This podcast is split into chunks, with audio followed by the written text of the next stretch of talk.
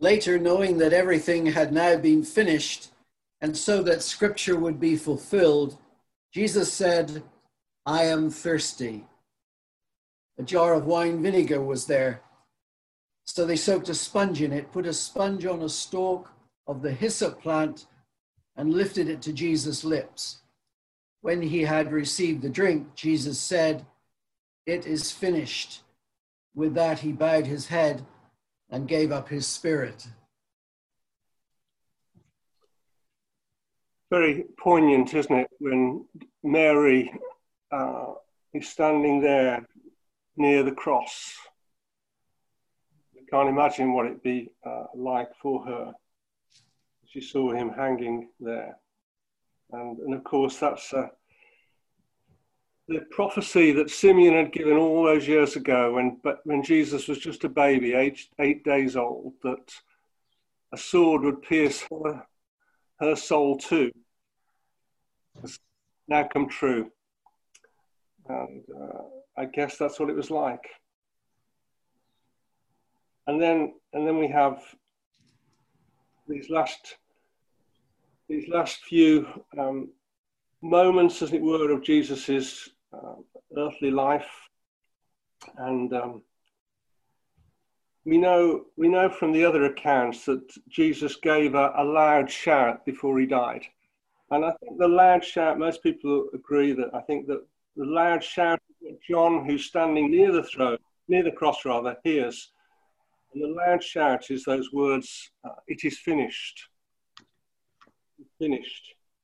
And with that, he bowed, up his, he bowed his head and gave up his spirit. It is finished. As you probably know, the word that he shouted is tetelestai, um, which is um, Greek word. In fact, it's a very common word, tetelestai, as you possibly also know. It was used in everyday language.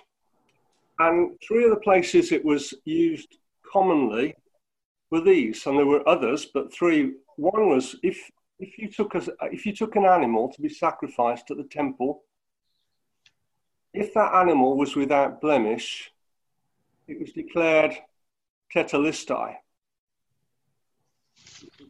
clean. It was ready, therefore, to be sacrificed.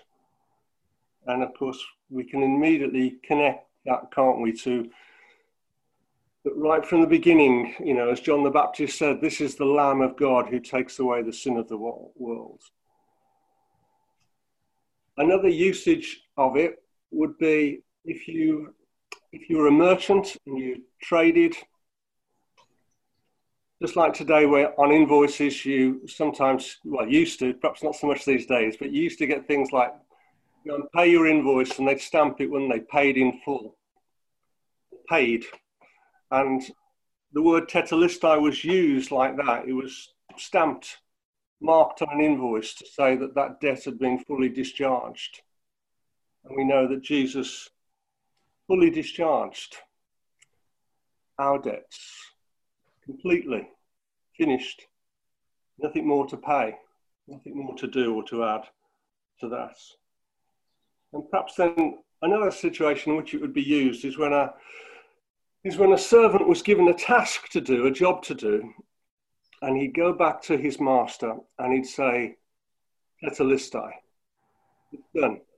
I've done I've done what you asked me to do. It's complete. And in that we have that sense, don't we, that um, when Jesus said it's finished on the cross, it wasn't a it wasn't a cry of despair. It wasn't that his suffering was finished or his ministry was finished or his life was finished. Although all of those, of course, were true.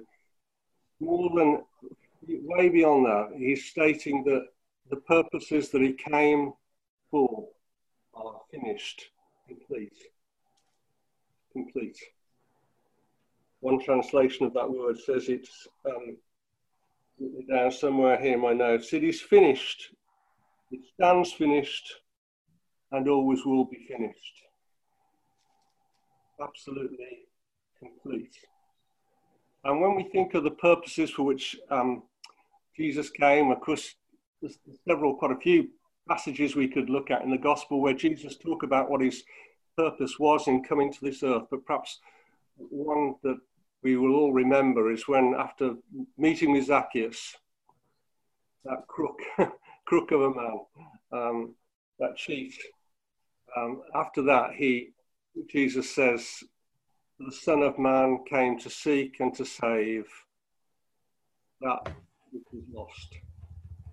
And in, we, have, we have that in terms of Zacchaeus himself, who was lost and saved, but it's more than that, isn't it? It's more than just the personal salvation of Zacchaeus, it's more than just the salvation in a sense of mankind, although that is absolutely central to it. It is the salvation of all that was lost in the Garden of Eden. All that was lost there, everything, the relationship, of course, primarily between mankind and God, the relationship between people themselves, the relationship with the creation, all of that was lost in the garden. But Jesus came to seek and to save that which was lost and put it right. So when we have those wonderful words the end of his crucifixion, it is finished, although that if we were to, if we were to, I, have never been able to watch the um, the film of, of Jesus' death. I've got it. I've still, still in its wrapper. Um, the one that um, I forgot the name of it now. Um, anyway, you know, well-known one. Um, Passion. The Passion. Thank you. Somebody said that said, somebody said that it was quite awful, and so I've never been out because I know I'd, I'd find it difficult to watch. But I guess if any of us had witnessed the crucifixion, well, I don't know if we'd be able to witness it. It was such a terrible, terrible thing, although not uncommon, of course, in Roman t- in those times. And yet, at the end of it, we have those wonderful, remarkable words: "It is finished." And Jesus completes completes the mission, the purpose for which he came to this earth. And so, just time the Passover lambs are being sacrificed at the temple, three o'clock in the afternoon, Jesus, the Passover lamb, gives himself as a sacrifice for us.